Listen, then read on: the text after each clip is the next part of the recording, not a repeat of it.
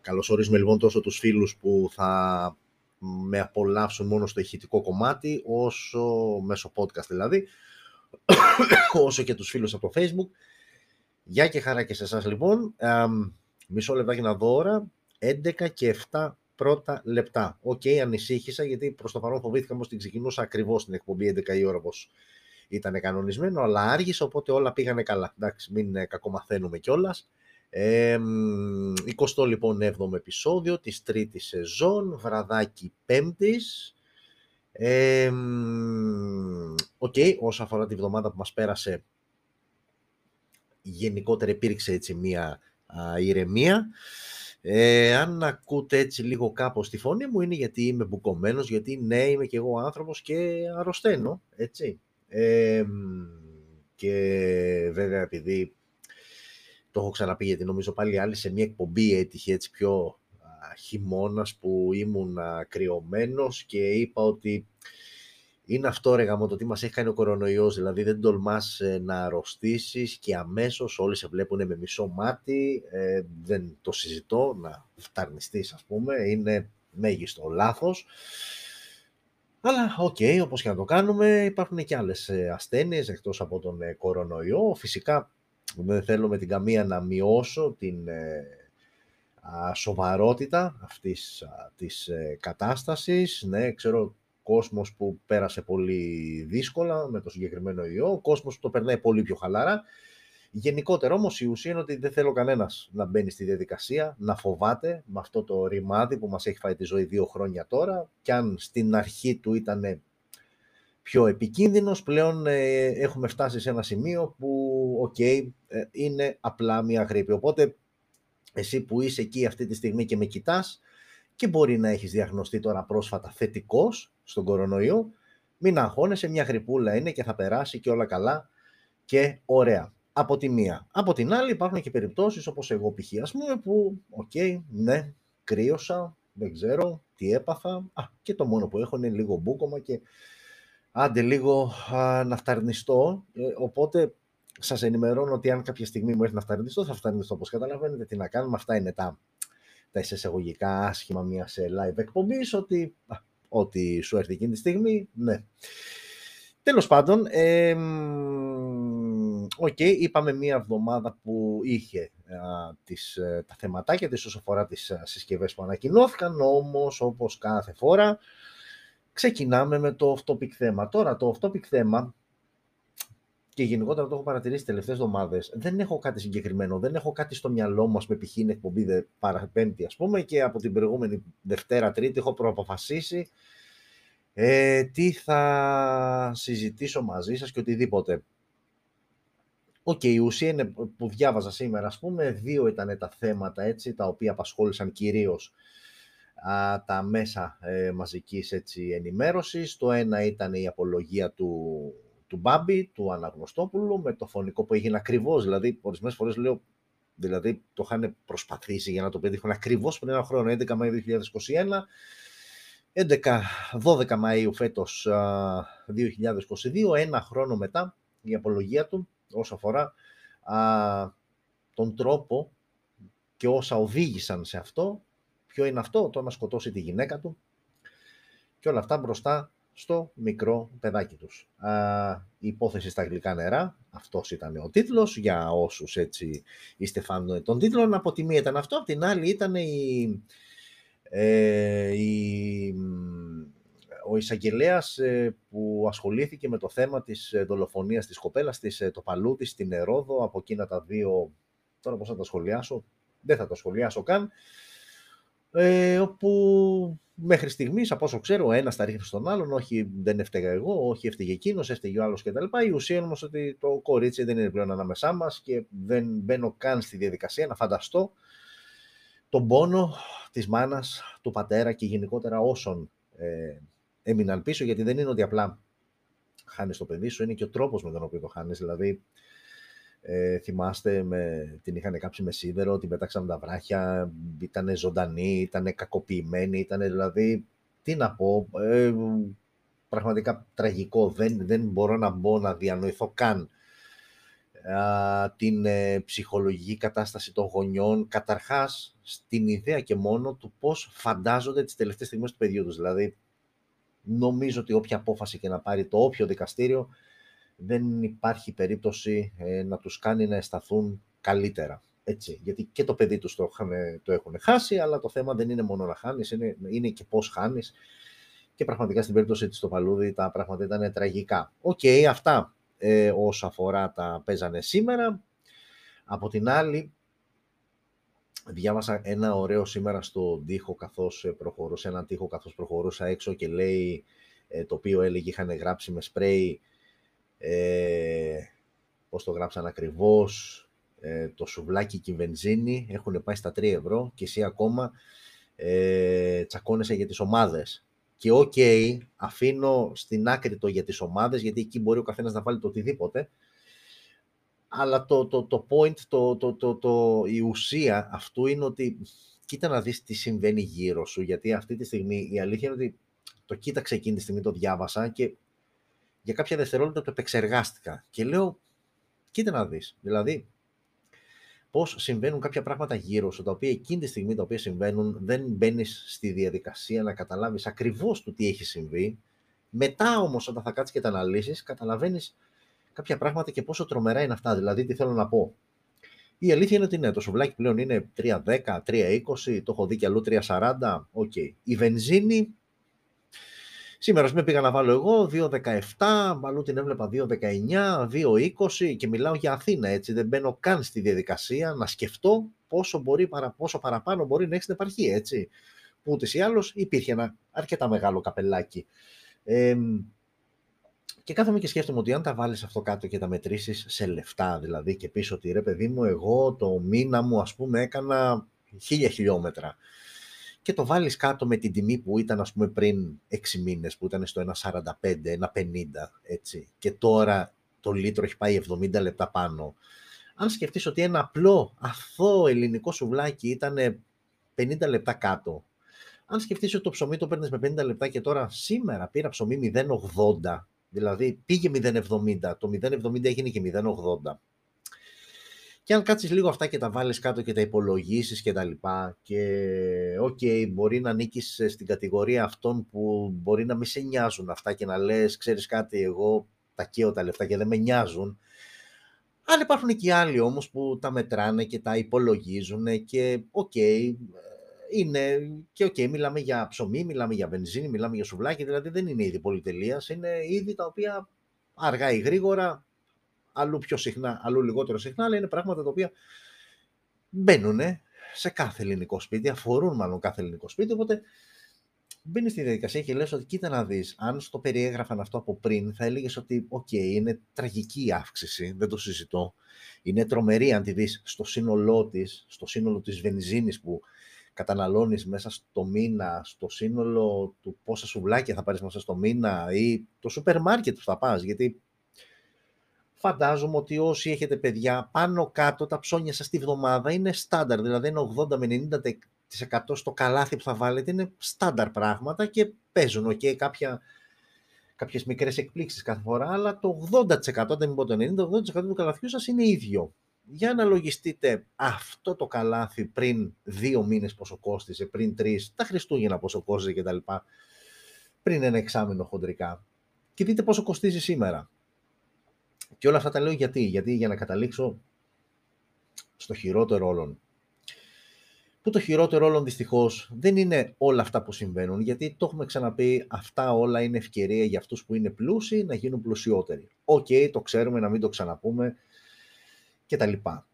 Η ουσία είναι όλοι οι υπόλοιποι, εμείς δηλαδή που εισπράττουμε όλη αυτή την συμπεριφορά, την ε, ληστρική συμπεριφορά, τι κάνουμε; Θα σας πω εγώ, γιατί την απάντηση την ξέρουμε ήδη όλοι μας μεταξύ μας και το παίζουμε Κινέζοι, αλλά η απάντηση είναι μία. Δεν κάνουμε τίποτα απολύτως. Δηλαδή, ok, okay, τώρα μπορεί να το συζητάμε, αύριο το πρωί σε έναν καφέ ή σε μία βόλτα, θα το πεις με το φίλο σου, με την κοπέλα σου, με την παρέα σου γενικότερα, θα το συζητήσεις, αλλά μέχρι εκεί. Ωραία. Μετά όμως, όταν αδειάσει το αυτοκίνητο, θα πας να βάλεις τη βενζίνη σου, πόσο έχει, 2,20, 2,50, ε, θα σου ζητήσουν και δεν ξέρω εγώ τι άλλο, θα το δώσεις αυτό που θα σου ζητήσουν γιατί πρέπει να βάλεις βενζίνη, γιατί πρέπει να μετακινηθείς, γιατί, γιατί, γιατί, γιατί.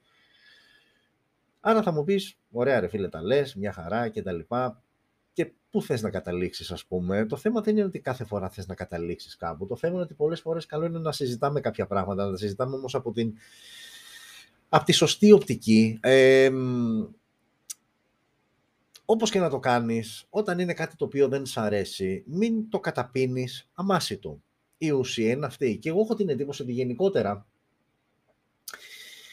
και ο Έλληνας την έχει την τάση, και δεν μου αρέσει αυτό το λέω, αλλά ο Έλληνας την έχει την τάση ότι καταπίνει πολλά πράγματα αμάσιτα. Θα μου πεις γιατί γίνεται στις υπόλοιπες χώρες, ας πούμε, βγαίνουν στους δρόμους και διαμαρτύρονται και τελικά σταματάνε τα σχέδια των ε, μεγάλων ε, και του κεφαλαίου και τα λοιπά και μόνο εδώ στην Ελλάδα τρώμε τα μάστα.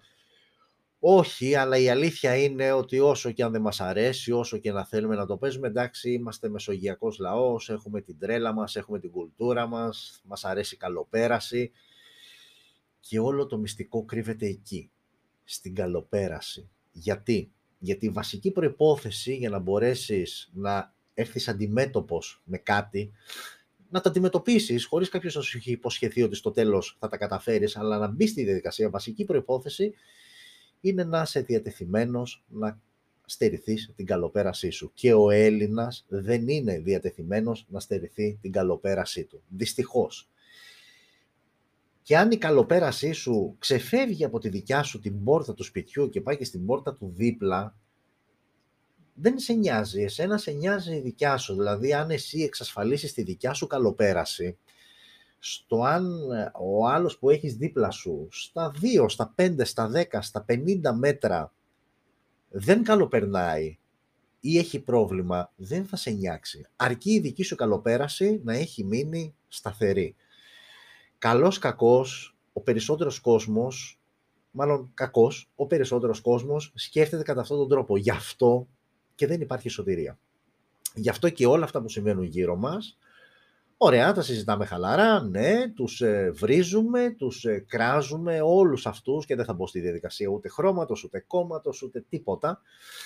Α, γιατί, και για να το πάω και αθλητικά, ούτε καν ομάδας, γιατί ανα τακτά χρονικά διαστήματα, είτε είσαι Ολυμπιακός, είτε είσαι ΑΕΚ, είτε είσαι Παναθηναϊκός, είτε είσαι ΠΑΟΚ, είτε είσαι οτιδήποτε, όλοι έχουν εκλαφτεί για ένα στημένο πρωτάθλημα.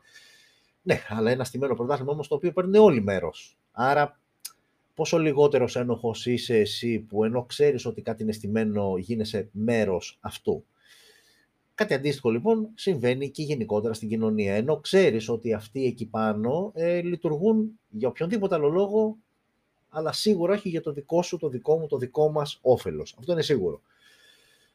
Άρα γιατί μπαίνεις στη διαδικασία, έστω αυτοί οι λίγοι να τους επιλέξεις και να τους ξανεπιλέξεις ή να αποδεχτείς ό,τι και να σου πούν.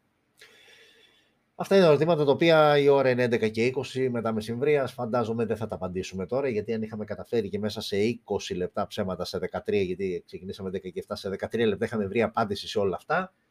Αυτή την εκπομπή θα έπρεπε να, να την πάω πολύ ψηλά και να δημοσκοπουλήσω μετά για τα δικαιώματα και όλα αυτά. Όπως και να έχει όμως, καλό είναι, όπως είπα και στην αρχή, το ξαναλέω και τώρα, καλό είναι κάποια πράγματα να τα συζητάμε, να τα να εμβαθύνουμε λίγο, ε, γιατί ξαναλέω και πάλι γενικότερα είμαστε του πασαλήματος, είμαστε της επιφάνειας, δεν μας αρέσει, δεν γουστάρουμε να μπαίνουμε. Είναι τώρα διαδικασίες αυτές κουραστικές και δόξα τω Θεώ θα βρεις δικαιολογία για να αποφύγεις πολλά πράγματα, αλλά δεν μας αρέσει να εμβαθύνουμε. Γενικότερα την έχουμε την τάση αυτή άντε και θα πω οι άνθρωποι, δεν θα πω αποκλειστικά οι Έλληνες, γενικότερα δεν, δεν, δεν μας αρέσει να εμβαθύνουμε, μένουμε στο εύκολο, που το εύκολο είναι πάντα αυτό που φαίνεται, η επιφάνεια, και η οποία πολλές φορές αδικεί και οδηγεί σε λάθος ε, συμπεράσματα, αλλά αν όντως ε, σε ενδιαφέρει κάτι, καλό είναι να εμβαθύνεις λίγο, να προσπαθείς να καταρχάς να αξιολογήσεις, να εξηγήσεις, ε, να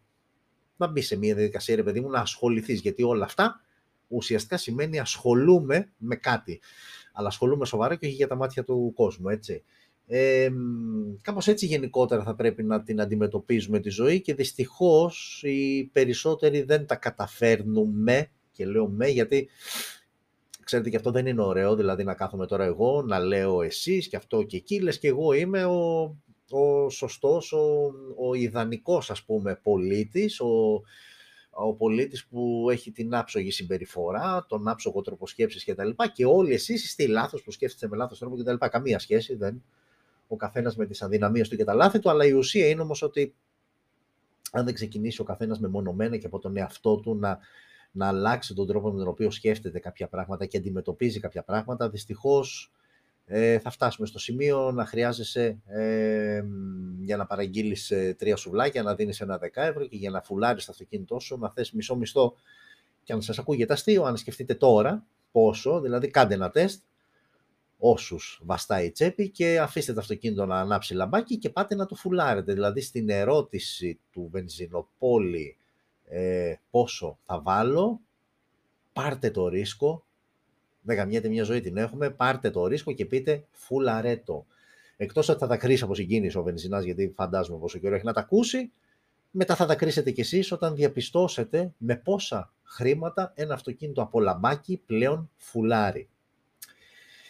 Και οκ, για να μην το τραβήξω άλλο, ε, προχωράμε την εκπομπή πηγαίνοντας σιγά σιγά στο δεύτερο μέρος, που το δεύτερο μέρος έχει να κάνει με τις συσκευές που ανακοινώθηκαν και η αλήθεια είναι ότι δεν έχω ξεχωρίσει κάποια είδηση ε, αυτής της εβδομάδας. Ε, εντάξει, ήταν κάποιες ενδιαφέρουσες ειδήσεις που ήμουν στο να τις βάλω, να μην τις βάλω. Ε, όσο αφορά κάποιες φήμες που υπάρχουν για συσκευές που είμαστε κοντά στην ανακοίνωσή τους.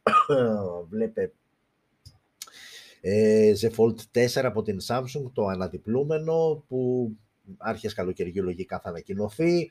Ε, κάποιες πρώτα, κάποια πρώτα renders, κάποιες πρώτες φωτογραφίες ε, που αναρτήθηκαν επίσημα από την ίδια την Google, δεν είναι ότι διέρευσαν, επίσημα ανέβηκαν ε, και μας έδειξαν ε, το επερχόμενο Pixel 7 και το κανονικά και το Pro με έτσι ένα ιδιαίτερο ενδιαφέρον στο πίσω μέρος και στην ε, τοποθέτηση των αισθητήρων που πλέον δεν υπάρχει γυαλί αλλά αλουμίνιο. Θα μου πεις και τι μας τα λες, δεν μας δείχνεις κάτι. Γενικότερα δεν θέλω, το έχω ξεκαθαρίσει αυτό.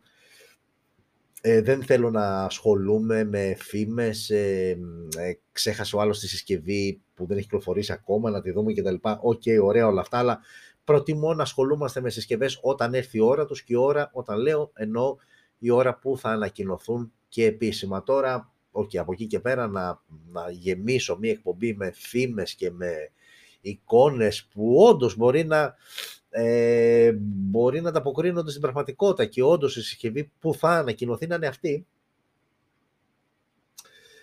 Ε, αλλά ε, ας ασχοληθούμε. και ήρθε η στιγμή το γλίτωσα επί 18 λεπτά. Ε, δεν μου ήρθε να φταρνιστώ. Ήρθε όμως και η στιγμή να φταρνιστώ γιατί για όσους μπήκατε σε δεύτερο χρόνο είμαι κρυωμένος ε, με μόνο σύμπτωμα το μπούκομα και αυτό που μόλις είδατε και ακούσατε, το φτέρνισμα. Οπότε γίτσες μου λοιπόν και προχωράμε και συγγνώμη για αυτό, αλλά ok, okay, η εκπομπή είναι live streaming. Τι να κάνω, να τη σταματήσω και να τη συνεχίσω; Όχι. Λοιπόν, ok. Okay.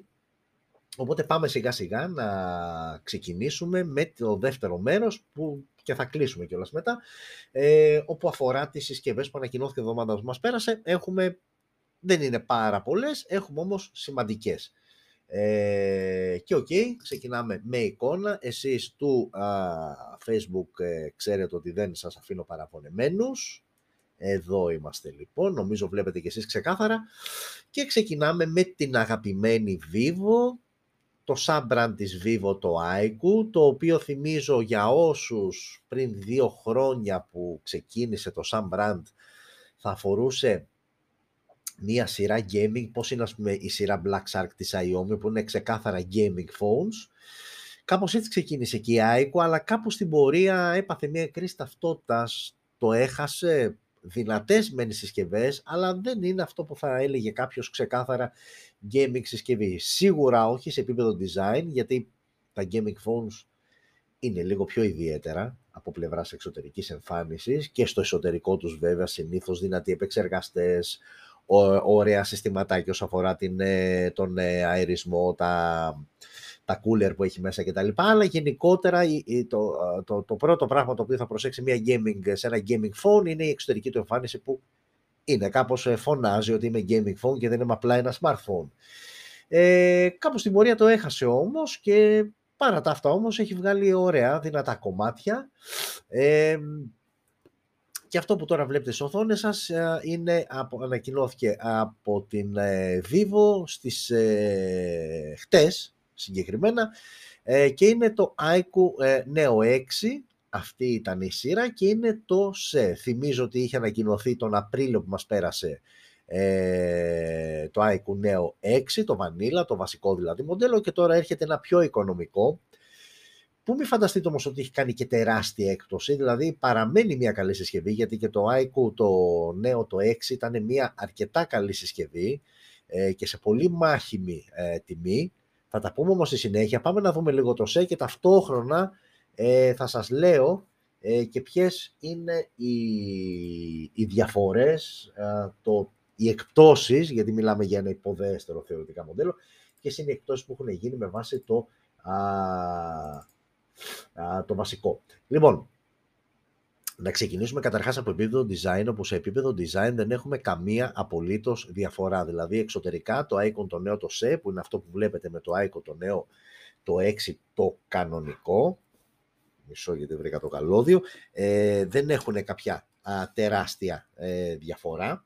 Βασικά δεν έχουν καμία διαφορά. Ε, η οθόνη τους είναι ακριβώς η ίδια, και σε διαστάσεις και σε τεχνολογία και γενικότερα σε χαρακτηριστικά. Δηλαδή έχουμε οθόνη 6,62 inches τεχνολογίας AMOLED με refresh rate στα 120 Hz και υποστήριξη HDR10+, και ανάλυση Full HD+. Είναι κοινό και στις δύο συσκευές. Android 12 out of the box και, σε, και στις δύο περιπτώσεις. Και πάμε τώρα στην πρώτη βασική διαφορά το iQOO το νέο το 6, το βασικό μοντέλο είναι με Snapdragon 8 πρώτης γενιάς. Εδώ πλέον πάμε στο Snapdragon 870, 5G βέβαια. Adreno 730 το iQOO 9 σε λογικό και Adreno 650 εδώ, άρα αμέσως αμέσως πάμε σε κάτι πιο ε, αδύναμο σε εισαγωγικά, γιατί και 870 είναι αρκετά δυνατός επεξεργαστής. Ε, πάμε λοιπόν σε κάτι πιο αδύναμο από πλευράς επεξεργαστή, αναμενόμενη διαφορά. Οι εκδόσεις στις οποίες θα είναι διαθέσιμο το iQOO Neo 6C είναι ακριβώς οι ίδιες που είναι και το βασικό μοντέλο, δηλαδή 8128 που είναι και η βασική, 6, 8 ε, συγγνώμη 256 και 12 256. Πάμε τώρα στις αισθητήρες. Και οι δύο συσκευές διαθέτουν τρεις αισθητήρες. Ο βασικός αισθητήρας είναι 64 MP wide με face detection το focus και οπτική σταθεροποίηση, που είναι κοινός αισθητήρας και στο νέο 6C και στο νέο 6 η πρώτη διαφορά εντοπίζεται στον ultra wide φακό, στο δεύτερο φακό δηλαδή. Στο Men Neo 6 είναι 12 MP, εδώ εδώ είναι στα 8 MP. Ενώ το, το πιο ακριβό μοντέλο, το Neo 6, έχει έναν τρίτο φακό 2 MP για αποτύπωση βάθους, ενώ εδώ ο τρίτος φακός είναι 2 MP για λήψεις μάκρο. Εδώ έχουμε απλό LED flash, dual LED flash και το νέο 6, το απλό και η λήψη βίντεο είναι μέγιστης ανάλυσης 4K στα 30 frames per second, όπως ακριβώς μάλλον είναι κοινό και, στα δύο, και στις δύο συσκευές. Η selfie κάμερα είναι επίσης κοινή και στις δύο συσκευές, 16 MP wide με υποστήριξη HDR και λήψη βίντεο 1080p στα 30 frames per second. Ε, το οικονομικό μοντέλο, και αυτό είναι λίγο όχι, είναι παράλογο, έχει διπλά ηχεία, ενώ το iQOO, το νέο, το, το κανονικό, έχει μονό ηχείο, αλλά και οι δύο συσκευές υποστηρίζουν 24-bit ήχο. Έχουμε NFC, έχουμε τα υψί στο κάτω μέρος. Ο σαρωτής δαχτυλικών αποτυπωμάτων βρίσκεται κάτω από την οθόνη. Αν δεν με ακούτε να λέω για ποια συσκευή, σημαίνει ότι είναι κοινό χαρακτηριστικό. Και έχουμε και μία μπαταρία χωρητικότητας 4.700 mAh, ίδια μπαταρία και στις δύο συσκευές ε, με τεχνολογία γρήγορης φόρτισης ε, στα 80W. Επίσης, κοινό χαρακτηριστικό και στις δύο συσκευές. Και προσέξτε τώρα το καλύτερο από όλα, γιατί ουσιαστικά και πριν καταλήξω στην τιμή, πάμε να συνοψίσουμε τις διαφορές του νέου 6 του ΣΕ με το νέο 6 το κανονικό. Η πρώτη βασική διαφορά είναι στον επεξεργαστή, Snapdragon 8 πρώτης γενιάς έναντι Snapdragon 870 5G. Η πρώτη διαφορά λοιπόν η βασική είναι εκεί. Η δεύτερη διαφορά είναι ότι ο ένας έχει 12 MP ultra wide φακό, ο άλλος 8 MP ultra wide φακό. Η τρίτη διαφορά έχει ότι έχει δύο ηχεία το iQOO Neo 6 σε, σε σύγκριση με το iQOO Neo 6 και αυτά είναι όλα. Άρα κρατάω, γιατί τώρα και τα megapixels στον ultra wide φακό δεν είναι και τόσο τραγική διαφορά, δεν είναι τόσο σημαντική διαφορά.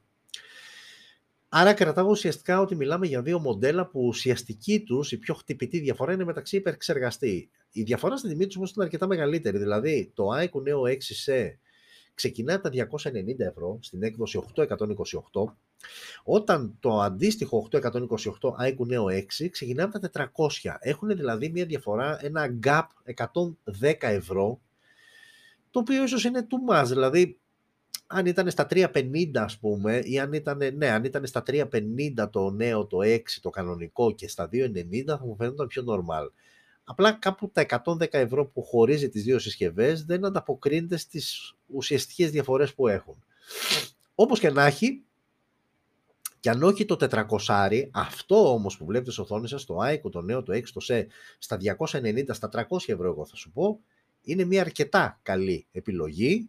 Θα πάρεις δυνατό επεξεργαστή, όχι ό,τι πιο δυνατό ισχύει υπάρχει εκεί έξω, αλλά δυνατό επεξεργαστή. Θα πάρεις κάμερα βασική με οπτική σταθεροποίηση, που σε αυτά τα λεφτά είναι πολύ σπάνιο φαινόμενο. Ε, και θα πάρεις και μια γρήγορη φόρτιση 80W που επίσης δεν είναι δεδομένο στα εκεί 300 ευρώ και κάτω. Ε, οπότε είναι μια καλή επιλογή. Ναι, το AECO το νέο το 6 στα 400 παραμένει και αυτό καλή επιλογή, αλλά όχι τόσο χτυπητή όσο αυτό που βλέπετε στις οθόνες σας. Είναι συσκευές ICO που δεν έρχονται με αυτή την ονομασία στη χώρα μας και γενικότερα στην Ευρώπη. Ε, αλλά η Vivo είναι αυτό που και γι' αυτό λέω ότι ε, γεμίζει την αγορά με συσκευές.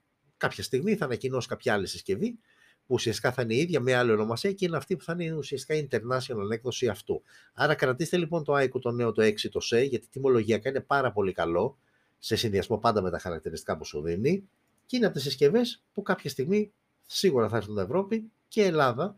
Γιατί θυμίζω και πάλι ότι η Vivo και Aiku ε, τέλος του μήνα έρχονται και επίσημα στην Ελλάδα μέσω αντιπροσώπου ε, και ξεκινάνε με αρκετές και ενδιαφέρουσες συσκευές, οπότε πλέον ε, είναι δύο παίχτες που μπαίνουν δυναμικά στη χώρα μας, οπότε θα πρέπει για όσους μέχρι στιγμής δεν το έχετε κάνει, να δώσετε λίγο περισσότερη βάση σε αυτά που ανακοινώνει και σε αυτά που είναι έτοιμη να κυκλοφορήσει. Α, πολύ ωραία. Φεύγουμε λοιπόν από Vivo και πάμε στην SD, η οποία ανακοίνωσε τη σειρά Axon 40, α, η οποία ε, προς το παρόν ε, έχει δύο συσκευές στο μενού. Έχει το Axon 40 το Pro και το Axon 40 το Ultra, και σε δεύτερο χρόνο θα έχει και το Axon 40 που θα είναι πιο οικονομικό από αυτές τις δύο συσκευές. Και αν σας βάλω έτσι να μαντέψετε μεταξύ Axon 40 Pro και Ultra ποιο είναι το, το πιο δυνατό, το πιο τούμπανο, προφανώς το Ultra μαρτυράει ότι ξέρεις κάτι, εγώ είμαι ο βασιλιάς και το Pro απλά ακολουθεί. Οπότε λοιπόν πάμε να τις δούμε δύο συσκευές ε, Axon 40 Pro και Ultra που έχουν διαφορές και σε εξωτερική εμφάνιση.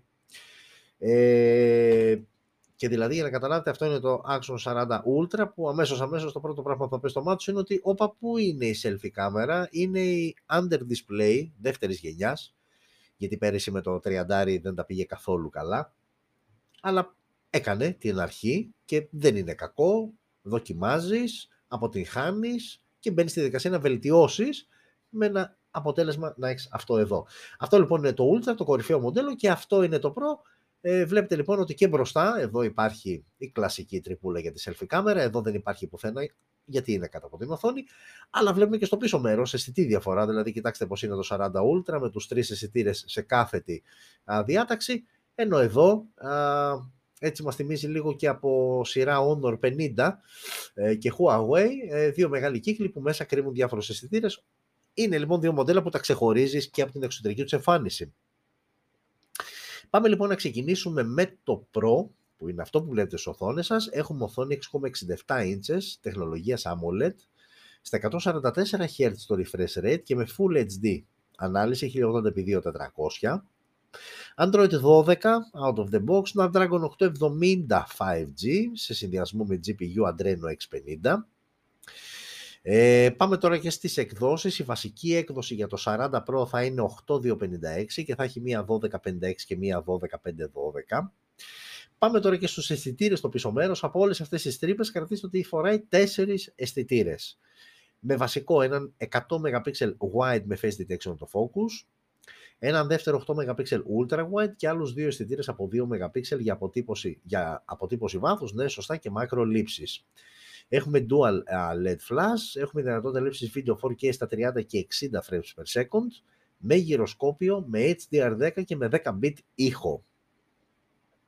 Η selfie κάμερα είναι στα 16 MP wide, συγχωρέστε με λίγο, είναι 5.000 mAh με γρήγορη φόρτιση στα 80W, ενώ θυμίζω πάλι 5.000 ήταν η μπαταρία στο 40 το Pro, αλλά ήταν στα 66W, δεν είναι στα 80W. Η τιμή εκκίνησης τώρα, γιατί εδώ μιλάμε πλέον για μια flagship συσκευή, έτσι από κάθε πλευρά, είναι τα 700 ευρώ, που, ok, okay, εδώ που φτάσαμε, ναι, για μένα η τιμή είναι super, για αυτά που σου προσφέρει. Απλά το πιο super είναι και το 40 το Pro, που να το ξαναβάλω πάλι είναι αυτό εδώ, το οποίο είναι μια εξίσου πολύ καλή συσκευή. Σαφώς είναι πιο οικονομική. Τώρα ποια θα είναι η διαφορά τους, να είναι ένα κατοστάρι κάτω, κάπου εκεί θα το περίμενα, 580 με 6, οπότε εκεί γίνεται ακόμα πιο ενδιαφέρον α, το Axon 40 Pro. Α, και αν κάποιος με ρωτήσει ποια από τις δύο συσκευές, σαφώς το Ultra θα σε κερδίσει για την under display selfie κάμερα που μέχρι στιγμής τα πρώτα δείγματα δείχνουν ότι είναι πολύ καλύτερη από την ε, περσινή πρώτη προσπάθεια αλλά μένει να κυκλοφορήσει και να το δούμε και στην πράξη. Έχει την πιο γρήγορη φόρτιση 66 το Pro στο 80 το Ultra Ok, okay, δεν είναι κάτι super duper όσο αφορά τη διαφορά μεταξύ τους όμως. Μιλάμε για στο σύνολο της φόρτισης αυτά τα 14 βάτε να είναι ένα δεκάλεπτο, 10-15 λεπτά και τίποτα περισσότερο, έτσι. Ε, μην τρελαινόμαστε με τα νούμερα. Ε, έχεις κορυφή επεξεργαστή κτλ. Ε, ναι, το Action 40 Pro ε, που θα είναι, πιστεύω, ένα εκατοστάρι κάτω, θα είναι δηλαδή εκεί γύρω στα, πιστεύω, 5,5 με 6 εκατοστάρια και εκεί θα παίξει. Είναι μια πολύ καλή επιλογή. Απ' την άλλη, το Action το 40 Ultra, εντάξει, είναι κορυφαίο flagship και αυτό, δεν το συζητώ είναι ο καθένας τι θέλει. Όπως και να έχει όμως και οι δύο είναι δύο συσκευές που έχουν πολλή τεχνολογία πάνω τους.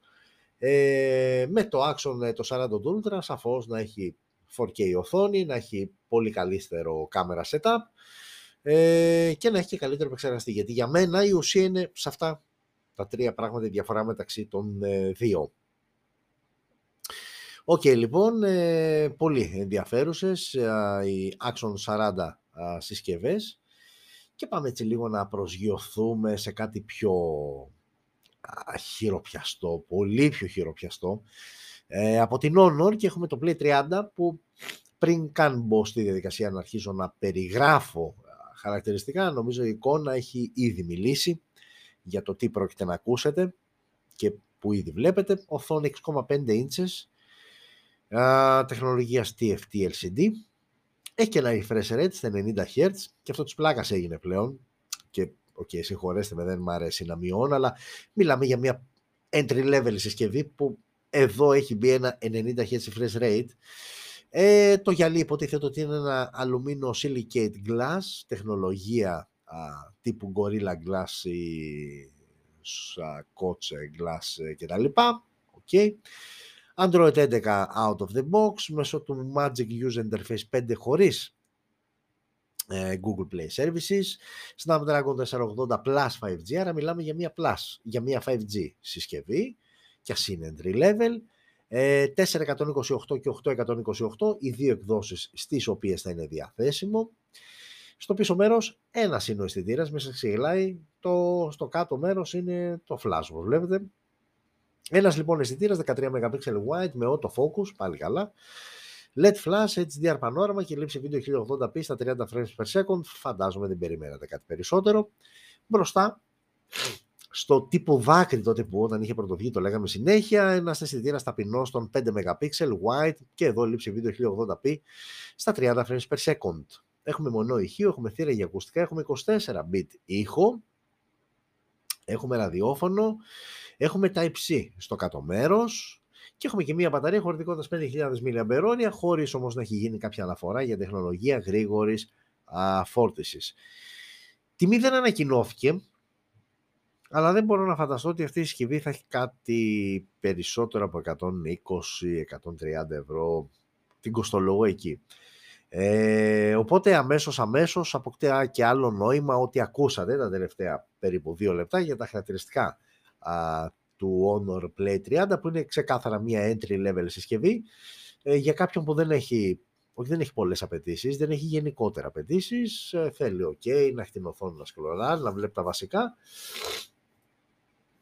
και να βγάζεις και κάποιες φωτογραφίες που σίγουρα δεν πας για να διεκδικήσεις κάποιο βραβείο κτλ. Ένα κινητό για να κάνεις απλά τη δουλειά σου και ταυτόχρονα να είσαι και στη μόδα που η μόδα θέλει οθόνη αφής τι να κάνουμε. Ok, okay, νομίζω ότι δεν υπάρχει λόγος να παραμείνουμε παραπάνω στο Play 30 από την Honor και πάμε στα εξίσου α, πολύ σημαντικά νέα από την Sony. Xperia phones, τα νέα Xperia phones είναι το Xperia 10 και το Xperia 1, γενιά νούμερο 4. Ε, και για πολλωστή φορά η Sony τραβάει το δικό της ξεχωριστό δρόμο, το έχουμε ξαναπεί αυτό. Ας πούμε, για παράδειγμα, επειδή θα ξεκινήσουμε με το 10, Xperia 14 γενιάς, βλέπουμε μια συσκευή η οποία εξακολουθεί να έχει bezel πάνω και κάτω. Και νομίζω ότι είναι και η μόνη εταιρεία πλέον που το έχει κρατήσει αυτό, τα bezel πάνω και κάτω. Γιατί αυτή είναι η Sony, γιατί αυτό της αρέσει. Το έχω ξαναπεί πολλάκι, θα το ξαναπώ και άλλη μία, ότι okay, τα Xperia Phones δεν είναι για πολύ κόσμο, δεν απευθύνονται σε πολύ κόσμο. Το ξέρει η Sony, δεν είναι ότι βγάζει αυτές τις συσκευές και έχεις στην άκρη του μυαλού της κάποιο business plan που σου λέει θα πουλήσω 5 εκατομμύρια κομμάτια, για κανένα λόγο, το ξέρει από πριν αυτό. Και αν όχι τόσο το 10 που βλέπετε στις οθόνες σας τέταρτη γενιάς, το 1 τέταρτη γενιάς είναι πολύ συγκεκριμένη η κατηγορία ανθρώπων στους οποίους απευθύνονται. Ε, δεν είναι κάποιος ο οποίος θέλει να παίζει παιχνίδια, δεν είναι κάποιος ο οποίος ε, τον ενδιαφέρει να έχει πολύ δυνατό επεξεργαστή, είναι κάποιος όμως τον οποίο τον ενδιαφέρει το blog, το βίντεο, το photography, ε, κάποιος ο οποίος έχει ήδη εξοπλισμό Sony και θέλει να το συνδέσει με το κινητό. Γενικότερα είναι πολύ πιο συγκεκριμένο το target group για το οποίο απευθύνεται και αν καταλήξουμε, όταν μάλλον καταλήξουμε και στην τιμή της συσκευής, θα δείτε ότι, ότι απευθύνεται σε ακόμα πιο συγκεκριμένο target group. Ok, okay, όμως θα ξεκινήσουμε από το πιο οικονομικό της α, σειράς που όταν λέμε πιο οικονομικό, εντάξει, τα έχει τα λεφτά του, αλλά ok, okay, με βάση αυτό που θα ακούσετε μετά θα δείτε όντως μεγάλη διαφορά. Λοιπόν, στις οθόνες σας βλέπετε το Xperia 10 τέταρτης γενιάς. Μπορεί α, όλο να είναι πλαστικό, αλλά μπροστά όμως το γυαλί είναι Gorilla Glass Victus. Άρα λοιπόν εδώ η Sony μας έβαλε ό,τι καλύτερο ε, για γυαλί. Έχουμε επιστοποίηση και IP65 και IP68, που σημαίνει βουτάει στο νερό άνετα, έτσι λέει επιστοποίηση, δεν το λέω εγώ. Πάμε τώρα και στα της οθόνης. Εδώ έχουμε μία εξάρα α, οθόνη τεχνολογίας OLED με υποστήριξη HDR, Full HD Plus η ανάλυση της και τεχνολογία Triluminos Display, κλασικά Sony κτλ. Android 12 out of the box, Snapdragon 695 5G, στο εσωτερικό με Adreno 619, μία μοναδική έκδοση, 6 GB RAM αποθηκευτικός, ο 6 GB μάλλον η RAM και 128 GB αποθηκευτικός χώρος, Τρεις οι αισθητήρες στο πίσω μέρος με βασικό 12 MP wide με face detection το focus και οπτική σταθεροποίηση. Ένας δεύτερος αισθητήρας 8 MP telephoto και εδώ face detection το focus και ένα 2 επί optical zoom. Ενώ έχουμε και ένα τρίτο αισθητήρα 8 MP ultra wide. Έχουμε LED flashes, έχουμε υποστήριξη HDR, πανόραμα και δυνατότητα λήψη βίντεο 1080p στα 30 frames per second. Μπροστά τώρα η selfie κάμερα που είναι στο πάνω bezel, γιατί θα μου πει κάποιος δεν τη βλέπω, λες να είναι under display, όχι, είναι on the bezel και είναι στα 8 MP wide, φακός, HDR και εδώ η δυνατότητα λήψη βίντεο 1080p στα 30 frames per second. Έχουμε μόνο ηχείο, έχουμε θύρα για ακουστικά, έχουμε 24 bit ήχο, έχουμε NFC, ραδιόφωνο που δεν είναι δεδομένο, είναι ανάλογα τη χώρα για την οποία απευθύνεται. Τώρα για την Ελλάδα μην με ρωτήσετε, ακόμα δεν το ξέρω. Ε, έχουμε τα υψί στο κάτω μέρος και έχουμε και μια μπαταρία χωρητικότητας 5.000 mAh με γρήγορη φόρτιση στα 30W. Η τιμή εκκίνησης τώρα της συσκευής για την έκδοση, όχι ψέματα, μία είναι η έκδοση 628 και η τιμή της είναι στα 500 ευρώ. Α, υπολογίστε ότι για την Ελλάδα, αναλογικά επειδή έχει ψηλοανακοινωθεί η τιμή το Xperia 1 τέταρτης γενιάς για την Ελλάδα. Υπολογίστε ένα 50 πανόρα στην Ελλάδα θα είναι γύρω στα 5,5 εκατοστάρικα. Το Xperia 10 είναι αυτό που βλέπετε στο οθόνη σας, τέταρτης γενιάς. Ok, okay, το, ε, το επίπεδο design το προσπερνάω γιατί δεν έχει κάτι. Ε, είναι αυτό το συντηρητικό της Sony που σε κάποιο κόσμο αρέσει όμως, δεν το, δεν το κρίνω, δεν το έχω με αρνητικό πρόσημο, απλά είναι αυτό το, το συντηρητικό. Okay. Από εκεί και πέρα έχεις ένα κάμερα setup συμπαθητικό και με οπτική σταθεροποίηση. Σε επίπεδο μπαταρίας έχεις μια γρήγορη φόρτιση στα 30W, έχεις μια καλή οθόνη, οκ, είναι Sony, την εμπιστεύεσαι σε θέματα οθόνης. Α, και έχεις ένα επεξεργαστή όμως mid-range επιδόσεων Snapdragon 695 5G. Ok, okay, δεν είναι κάτι super wow, αλλά είναι μια επιλογή Sony για κάποιον που θέλει να πάρει Xperia Phone και είναι μια επιλογή ψηλό χειροπιαστή, γιατί το επόμενο που θα δούμε είναι το Xperia... Α, οπα, τι έγινε ρε παιδιά, χάθηκε η φωτογραφία. Πω, τι, δεν ανέβασα φωτογραφία από το... Πώς μου ξέφυγε τώρα αυτό. Δεν ανέβασα φωτογραφία από το Xperia το 1 α, τέταρτης γενιάς το οποίο μπροστά είναι ίδιο, έτσι, δεν έχει μία διαφορά, απλά πίσω είναι λίγο κάπως διαφορετικοί οι αισθητήρες. Αλλά δεν έχει κάποια τρελή διαφορά. Τέλος πάντων, εντύπωση μου κάνει, κακώς, αλλά ok. Okay. Αυτό που βλέπετε στις οθόνες σας πάντως είναι το Xperia το 10 4 γενιάς και έχουμε και το Xperia το 1 τέταρτης γενιάς, όπου εδώ πέρα τα πράγματα σοβαρεύουν αρκετά, όχι ότι ήταν αστεία στην περίπτωση του 11, αλλά εδώ πάμε λίγο πιο σοβαρά. Καταρχάς ανεβαίνουμε σε ίντσες, εξάρα ήταν η οθόνη α, σε αυτό που βλέπετε, στο 10. Α, στο 1 είναι στις 6,5 ίντσες και πάλι τεχνολογία OLED. Εδώ έχουμε και refresh rate στα 120 Hz. Α, έχουμε HDR, ε, BT 2020. Έχουμε οθόνη πλέον 4K, φεύγουμε από το Full HD Plus και πάμε σε 4K. Προφανώς και εδώ Gorilla Glass Victus. Android 12 αυτό the box. Εδώ έχουμε και κορυφαίο επεξεργαστή, Snapdragon 8 πρώτης γενιάς. Βασική έκδοση 12.256 και θα υπάρξει και άλλη μία 12.512. Είναι αποκλειστικά αποθηκευτικός χώρος που διαχωρίζει τις δύο εκδόσεις. Πάμε τώρα και στις αισθητήρε. Και εδώ οι αισθητήρε είναι βασικοί είναι τρεις και είναι και ένας τέταρτος TOF 3D για αποτύπωση βάθους. Έχουμε λοιπόν βασικό αισθητήρα 12 MP wide με dual pixel face detection το focus και οπτική σταθεροποίηση. Έχουμε ένα δεύτερο αισθητήρα 12 MP telephoto με dual pixel detection το focus και ένα συνεχές οπτικό zoom 3,5 με 5,2 επί και οπτική σταθεροποίηση. Έχουμε ένα τρίτο αισθητήρα επίσης 12 MP ultra wide και ο τέταρτος που είπαμε που είναι για την αποτύπωση βάθους ένα λοιπόν πολύ βασικό χαρακτηριστικό, ένα χαρακτηριστικό που έχουν οι DSLR κάμερες, επαγγελματικές κάμερες και σίγουρα έχει κάμερες κινητών, είναι το συνεχιζόμενο, το α, συνεχιζόμενο autofocus που γίνεται σε κάποιο αντικείμενο ή υποκείμενο που έχεις επιλέξει εσύ και το οποίο κινείται κατά τη στιγμή της λήψης ε, βίντεο και από τη στιγμή που έχεις ενεργοποιήσει τον αισθητήρα, αυτός παρακολουθεί συγκεκριμένα και καταγράφει αυτό που έχεις επιλέξει όσο αυτό κινείται. Ε, οπτικά μέρη Zeiss, έχουμε LED flash, έχουμε πανόραμα, έχουμε το eye tracking, το οποίο ok για όσους ξέρετε, για όσους γνωρίζετε από Sony και Xperia phones, ξέρετε ότι είναι χαρακτηριστικό που το συναντάμε πάντα στη συγκεκριμένη σειρά. Τώρα, λήψη βίντεο, ok, 4K και ξεκινάμε στα 24, στα 25, στα 30, στα 60 και στα 120 frames per second, HDR. Έχουμε γυροσκόπιο και οπτική σταθεροποίηση κατά τη λήψη βίντεο ε, και το γυροσκόπιο είναι τύπου gimbal με πέντε, ε, γύρω από πέντε άξονες.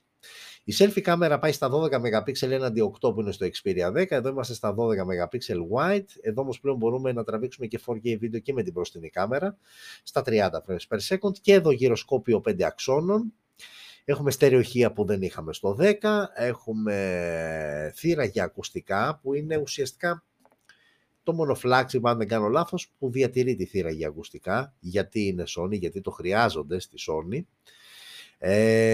24-bit ήχος, Dynamic Vibration System, Dual Band Assistant GPS, NFC, Type-C 3.2 στο κάτω μέρος. Ο σαρωτής δαχτυλικών αποτυπωμάτων βρίσκεται στα πλάγια, όπως και στο 14 η γενιάς. Έχουμε native Sony Alpha Camera Support, αυτό που έλεγα ότι για όποιον έχει κάμερα από τη σειρά Α της Sony, εδώ πέρα υπάρχει πλήρης συνδεσιμότητα με το Xperia 10, ε, Xperia 1 τέταρτης γενιάς. Και έχουμε και μπαταρία χωρητικότητας 5.000 mAh με γρήγορη φόρτιση στα 30W. Αυτό είναι κοινό και στις δύο συσκευές. Τιμή εκκίνησης και άντε δεν θα πω τιμή εκκίνησης, τιμή Ελλάδας 1.450 ευρώ ε, το ξέρω ότι κάποιοι ξεροβήξατε, γουλώσατε τα μάτια, σαστήσατε προς το παρόν, αλλά αυτή είναι η τιμή στην οποία θα έρθει το Xperia.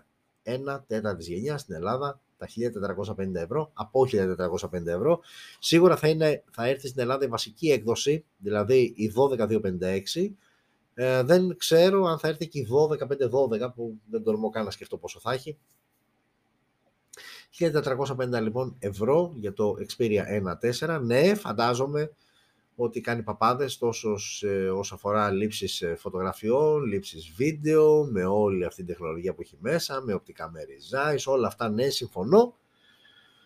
Αλλά ε, ξαναλέω και πάλι ότι ε, έχω την εντύπωση ότι απευθύνεται σε πολύ συγκεκριμένο κοινό, δηλαδή δεν είναι απλά να είσαι ένας blogger και να θες να πάρεις. Είναι για επαγγελματίες φωτογράφους, είναι για φωτογράφο που ήδη έχει τον εξοπλισμό του και θέλει και ένας, ένα αντίστοιχης κλάσης smartphone για να έχει μαζί του και να το χρησιμοποιεί και σαν εργαλείο για τη δουλειά του και όλα αυτά. Όπως και να έχει, δεν διαφωνώ, είναι ένα τούμπανο, έχει ένα design που εδώ το θέμα είναι αντικειμενικό. Εμένα η αλήθεια είναι ότι μπορώ λίγο έτσι να το ψιλοκορυδεύω, αλλά μ' αρέσει. Και επειδή είχα την τύχη πριν, ε, α, πριν τέσσερα χρόνια να έχω Xperia Phone, το Xperia Z αν δεν κάνω λάθος, έχουν ε, ε, είναι δηλαδή να σας το θέσω διαφορετικά ό,τι και να λέμε για την Apple με το iPhone έχει καταφέρει να ξεχωρίσει δηλαδή ok πιάνεις το iPhone ε, το περσινό, το φετινό μοντέλο, δεν μιλάω για κάποιο συγκεκριμένο και νιώθεις αισθητά τη διαφορά σε σύγκριση με ό,τι άλλο έχεις πιάσει. Αντίστοιχο είναι και στα Xperia Phones.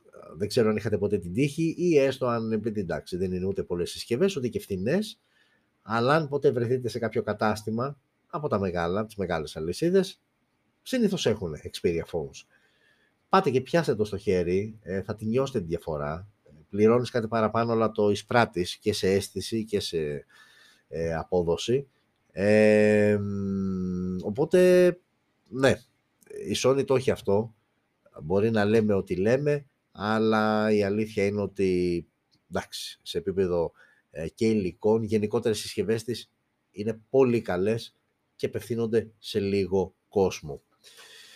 Ε, εσείς τώρα του Facebook κάτι μου πάθατε, γιατί βλέπω εδώ πέρα τώρα μου κάνει κάτι νερό όσο αφορά τη σύνδεση, δεν ξέρω βέβαια γιατί. Δεν ξέρω γιατί μου το κάνει αυτό. Για να το δούμε λίγο. Και ουσιαστικά μας έχει μείνει μια συσκευή ακόμα και σας καληνυχτώ α, για όσους έτσι έχετε αγωνία που θα φτάσουμε, τι, θα, τι άλλο θα μας πει αυτός και θα μας κάνει. Ε, ναι, δεν ξέρω τι έγινε. Ε, δεν ξέρω τι έγινε πραγματικά και έχει διακοπεί η σύνδεση με το Facebook. Ε, ok, okay. να περιμένω λίγο, μην το χάσουν. Τι φταίτε κι εσείς όμως θα μου πείτε. Οκ. Ε, το τελευταίο λοιπόν νέο, η τελευταία συσκευή που ανακοινώθηκε και μόλις α, χτες έγινε αυτό, ήταν από την Google το Pixel 6a. Είναι πάντα το μεταβατικό ή μεταβατική συσκευή μεταξύ του περσινού μοντέλου και του επόμενου, του Pixel 7. Το Pixel 6a είναι ο διάδοχος του Pixel 5a 5G, μιας πολύ καλής συσκευής, πολύ καλύτερης συσκευής από το flagship, το 5. Έρχεται λοιπόν το Pixel το 6 το α, το οποίο είναι αυτό εδώ και το οποίο ακολουθεί σχεδιαστικά τη γραμμή της σειράς 6 και έτσι εντάχει για να δείτε πως ήταν το περσινό, καμία σχέση, Αυτό ήταν το 5α, το Pixel το 5α, το περσινό, ανακοινώθηκε εκεί τέλη καλοκαιριού πέρυσι. Και αυτό είναι το φετινό, το 6α, το οποίο μας ήρθε λίγο νωρίτερα. Το περιμέναμε κάπου στο καλοκαίρι μας, ήρθε μέσα στο Μάιο τέλος πάντων. Ε, ξεκινάμε. Πρώτη βασική διαφορά με το περσινό μοντέλο, αν σας φαίνεται αυτό πιο όμορφο, εδώ είχαμε πλάτη από αλουμίνιο, ε, εδώ έχουμε πλαστικό. Και οπτικά μπορεί να σας φαίνεται αυτό πιο ακριβό, πιο καλό κτλ. Αλλά είναι καλής ποιότητας βέβαια, πλαστικό όμως από την άλλη. Ε, έχουμε επιστοποίηση IP67 όπως και πέρυσι έχουμε και φέτος. Η οθόνη μικραίνει λίγο, πέρυσι ήταν στις 6,34 ίντσες, φέτος είναι 6,1 ίντσες, παραμένει όμως τεχνολογίας OLED με υποστήριξη HDR. Έχουμε Android 12 out of the box ε, και πάμε στην πρώτη βασική διαφορά με το περσινό μοντέλο. Πέρυσι φορούσε τον Snapdragon 765G 5G. Φέτος η Google παίζει με το δικό της Tensor, με το δικό της ε, επεξεργαστή που τα πρώτα δείγματα είναι άκρος θετικά για τις επιδόσεις του, αφού ο ίδιος επεξεργαστής έχει χρησιμοποιηθεί και στο φετινό flagship 6 και 6 Pro. Ε, θα είναι διαθέσιμο σε μία μοναδική έκδοση 628 όπως και το περσινό μοντέλο. Πάμε τώρα στις κάμερες, δύο οι αισθητήρες. Ο βασικός αισθητήρας παραμένει όπως και πέρυσι 12,2 MP wide με το pixel detection, ε, face detection το focus και οπτική σταθεροποίηση. Ε, ο ultra wide αισθητήρας πέρυσι ήταν 16 MP, φέτος είναι 12 MP. Αυτή είναι η διαφορά, έπεσαν λίγο τα MP. Ε, πέρυσι είχαμε LED flash, φέτος έχουμε dual LED flash. Α, λήψη βίντεο 4K στα 30 και 60 frames per second όπως και πέρυσι. Ε, απλά φέτος προστίθεται και οπτική σταθεροποίηση στο βίντεο που δεν την είχαμε πέρυσι. Η selfie κάμερα παραμένει και αυτή η ίδια στα 8 MP wide με auto HDR πανόραμα που δεν το είχαμε πέρυσι και δυνατότητα λήψης βίντεο 1080p στα 30 frames per second όπως και πέρυσι. Έχουμε στέρεο ηχεία, δεν έχουμε θύρα για ακουστικά, αφαιρέθηκε ενώ πέρυσι υπήρχε, φέτος όχι. Έχουμε νευσί, έχουμε τα υψί στο κάτω μέρος. Ο σαρωτής δαχτυλικών αποτυπωμάτων πέρυσι ξεκάθαρα ήταν στην πλάτη, φέτος είναι πλάγια. Και έχουμε και μια μπαταρία που μίκρινε κάπως, δηλαδή πέρυσι ήταν σε αυτό το μοντέλο ήταν στις 4.680 mAh, φέτος είναι 4.410 mAh, με την ίδια όμως τεχνολογία γρήγορης φόρτισης στα 18W. Τιμή εκκίνησης όπως και το περσινό μοντέλο από 430 και φέτος από τα 430 ευρώ ξεκινάει. Άρα συνοψίζοντας το περσινό μοντέλο με το φετινό, σε επίπεδο design τα βλέπετε, είναι εντελώς διαφορετικές συσκευές. Αυτό είναι το 5α αυτό είναι το φετινό το 6α. Άρα σε επίπεδο design, ok, φαντάζομαι ότι το 6α, όχι φαντάζομαι, το θεωρώ πιο όμορφο. Από εκεί και πέρα, η πρώτη τους βασική διαφορά εκτός design είναι στον επεξεργαστή, πέρυσι Snapdragon φέτος Tensor. Στους αισθητήρες δεν θα σχολιάσω κάτι, γιατί πάνω κάτω το ίδιο κάμερα setup φοράει, απλά προσθέθηκε οπτική σταθεροποίηση στη λήψη βίντεο στο φετινό μοντέλο. Ε, πέρυσι ο σαρωτής στην πλάτη, φέτος στα, κάτω από την οθόνη, στα πλάγια και πέρυσι ελαφρώς μεγαλύτερη μπαταρία. Ε, βασικά είναι ένα, ε, πολύ, ε, ένα πολύ ελαφρύ facelift α, του περσινού πολύ καλού 5α με το φετινό. Για τα λεφτά του είναι μια καλή επιλογή. Ε, Παίρνεις σίγουρα ποιοτικό φακό, ποιοτικές φωτογραφίες και βίντεο, αυτό είναι δεδομένο με τις ευλογίες της Google και με ό,τι αυτό συνεπάγεται, παίρνεις ένα πολύ καλό και ισχυρό επεξεργαστή, αντίστοιχα πολύ καλύτερο από τον περσινό 765G5G ε, που χρησιμοποιήθηκε. Γενικότερα είναι μια καλή επιλογή. Ναι, αν έχεις το 5α και θες να πας στο 6α, μην το κάνεις, δεν υπάρχει λόγος. Εάν θες να παίξεις εκεί γύρω στα 400-400 κάτι ευρώ, ναι, εντάξει, οφείλεις να το δεις, οφείλεις να τα έχεις τα υπόψη σου και ναι, το θεωρώ και πιο σοβαρό σαν design Είπαμε είναι υποκειμενικό το θέμα, αλλά εγώ θα την πω την απόψη μου. Εδώ είναι λίγο πιο της σειράς, λίγο πιο φθηνιάρικο. Ε, που και πέρυσι, αν θυμάστε, είχα πει καλά λόγια, αλλά σε επίπεδο design τώρα το ξεχωρίζω. Α, το φετινό είναι λίγο έτσι πιο premium. Δείχνει τουλάχιστον πιο premium.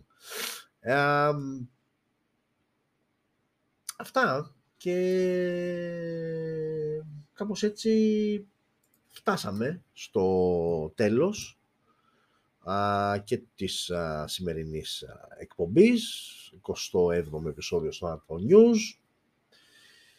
Ελπίζω να περάσατε καλά. Ε, μπείτε στο TikTok γιατί δεν θα το κρατήσω πολύ ακόμα και το τέταρτο Smart Battle να διαλέξετε νικητή και να μαζέψω τους τέσσερις νικητές από τα προηγούμενα Smart Battles και να τα βάλω να μονομαχήσουν και εσείς ε, να αποφασίσετε και μόνο εσείς ποιος είναι ο νικητής για smartphone που είναι αυτή τη στιγμή διαθέσιμο στην ελληνική αγορά μέχρι 300 ευρώ. Και αφού γίνει αυτό που θα γίνει στο λογαριασμό μας στο TikTok θα ξεκινήσει ε, θα ξεκινήσουν μάλλον τα Smart Battles για τις επόμενες χρηματικές κατηγορίες που σαφώς όσο ανεβαίνουμε χρηματικά ε, αποκτά και ένα διαφορετικό, ένα μεγαλύτερο ενδιαφέρον γιατί σε εισαγωγικά σοβαρεύουν και οι συσκευές που συμμετέχουν. Να είστε όλες και όλοι καλά, να ζείτε smart, να προσέχετε και να εννοούμε το ραντεβού μας για την ερχόμενη πέμπτη, την ίδια ώρα εκεί, βραδάκι, 11, 11 και κάτι, μην παρεξηγείτε. Δεν έχουμε και ταχύμετρο εδώ να μετράμε. Να χτυπάμε κάρτες. Ε, να είστε λοιπόν όλες και όλοι καλά και τα λέμε σε μία εβδομάδα από σήμερα. Φιλιά σε όλες και όλους.